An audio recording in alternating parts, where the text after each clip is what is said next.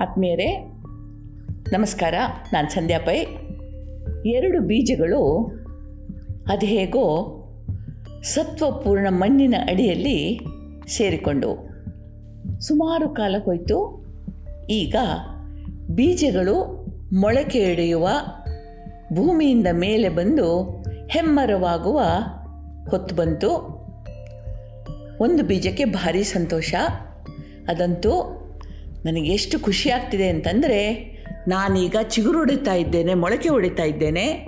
ಭೂಮಿಯನ್ನು ಭೇದಿಸಿಕೊಂಡು ಮೇಲೆ ಹೋಗ್ತೀನಿ. ಅಲ್ಲಿ ಸೂರ್ಯ ಇದ್ದಾನೆ. ಸೂರ್ಯನ ಬೆಚ್ಚಗಿನ ಹಿತಕರ ಕಾವಿನಲ್ಲಿ ನಾನು ಬೆಳಿತೀನಿ. ಬೆಳೆದು ಹೆಮ್ಮರಾಗ್ತೀನಿ.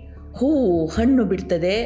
ಪಶು ಪಕ್ಷಿಗಳು ಬಂದು ನನ್ನ ಮೇಲೆ ಗೂಡು ಮಾಡ್ತವೆ. ನನ್ನ ನೆರಳಿನಲ್ಲಿ ಪಶುಗಳು ವಿಶ್ರಾಂತಿ ಪಡಿತವೆ. ಆಹಾ, ಎಂಥ ಚಂದದ ಬದುಕು ನಂದಾಗ್ತದೆ. ಅಂತದ್ದು. ಇನ್ನೊಂದು ಬೀಜ ಭಯದಿಂದ ನಡುಗ್ತಾ ಇತ್ತು. ಗೆಳೆಯ, ಬೇಡಪ್ಪ, ಬೇಡ, ನನಗೆ ಭಯ ಆಗ್ತಾ ಇದೆ. ನನ್ನ ಈ ಆವರಣ ಬಿರಿಯುವಾಗ ಎಷ್ಟು ನೋವಾಗ್ಬೋದು.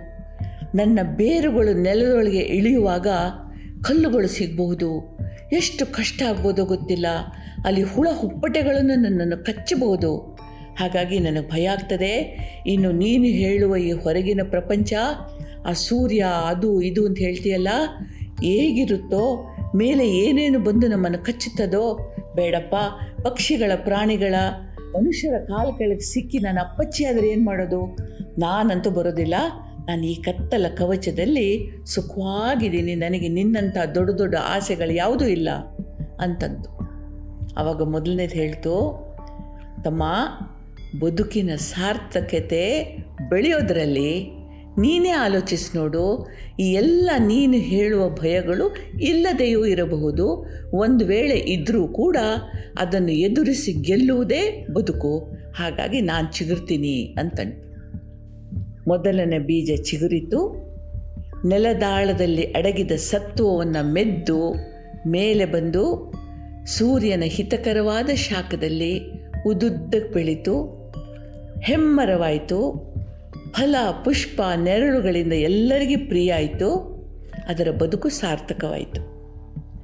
ಇವಾಗ ಎರಡನೇ ಬೀಜದ ಗತಿ ಏನಾಯಿತು ನೋಡೋಣ.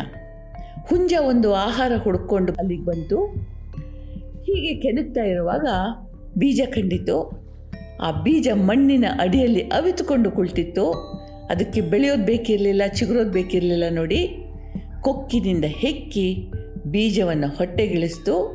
ಜೀರ್ಣವಾಗಿ ಬೀಜ ಮಾಯವಾಗಿ ಹೋಯಿತು. ನಾವು ಕೂಡ ಹೇಗೆ? ಸಂಸಾರದಲ್ಲಿ ಎರಡು ವರ್ಗದ ಮನುಷ್ಯರಿದ್ದಾರೆ.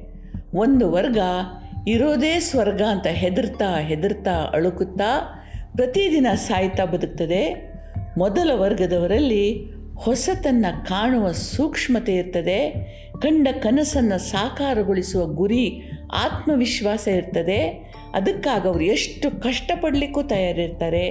ಬಹುತೇಕವಾಗಿ ಯಶಸ್ವಿಗಳೂ ಆಗ್ತಾರೆ. ಒಂದು ವೇಳೆ ಯಶಸ್ಸು ಅವರದಾಗದೇ ಇದ್ದರೆ ಮುಂದೆ ನೋಡೋಣ ಇನ್ನೊಂದಿದೆ ಅಂತ ಹೇಳಿ ಮತ್ತೆ ಪುಟಿದು ನಿಲ್ತಾರೆ, ಮತ್ತು ಚಿಗುರ್ತಾರೆ.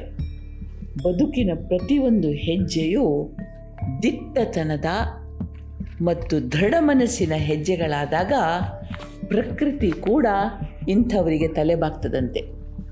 ಚಿಗುರ ಚಿಗುರ್ಲಿಕ್ಕೆ ಹೊರಟಂಥ ಬೀಜ ಯಾವುದೇ ಸದ್ದುಗದ್ದಲ ಮಾಡೋದಿಲ್ಲ.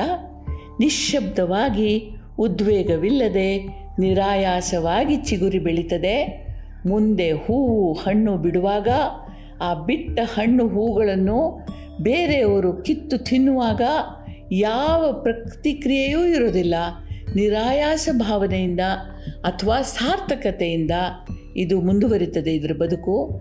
ಈ ಪರಿಯ ಕ್ರಿಯೆ ನಡೆಯುತ್ತದೋ ಅಲ್ಲಿ ಆಗ ಅದು ಪ್ರಕೃತಿಯೊಂದಿಗೆ ಸಮತೋಲನದಲ್ಲಿ ಏಕಮತದಿಂದ ಸಾಮರಸ್ಯದಿಂದ ಇದೆ ಅಂತರ್ಥ. ನಮ್ಮ ಒಳಗಣ ಬದುಕು ಇಂಥ ಬದುಕಾದಾಗ ಅದು ಪೂಜೆ, ಪ್ರಾರ್ಥನೆ, ಸಾಧನೆ ಎಲ್ಲ ಆಗ್ತದೆ ಅಂತಾರೆ ನಮ್ಮ ಪ್ರಾಚೀನರು. ಇದು ಬಿಡುಗಡೆಯ ಹಾದಿಯ ಮೊದಲ ಹೆಜ್ಜೆ ಅಂತಂತಾರೆ. ನಮಗೆಲ್ರಿಗೂ ಒಳ್ಳೆಯದಾಗಲಿ ಜೈ ಹಿಂದ್.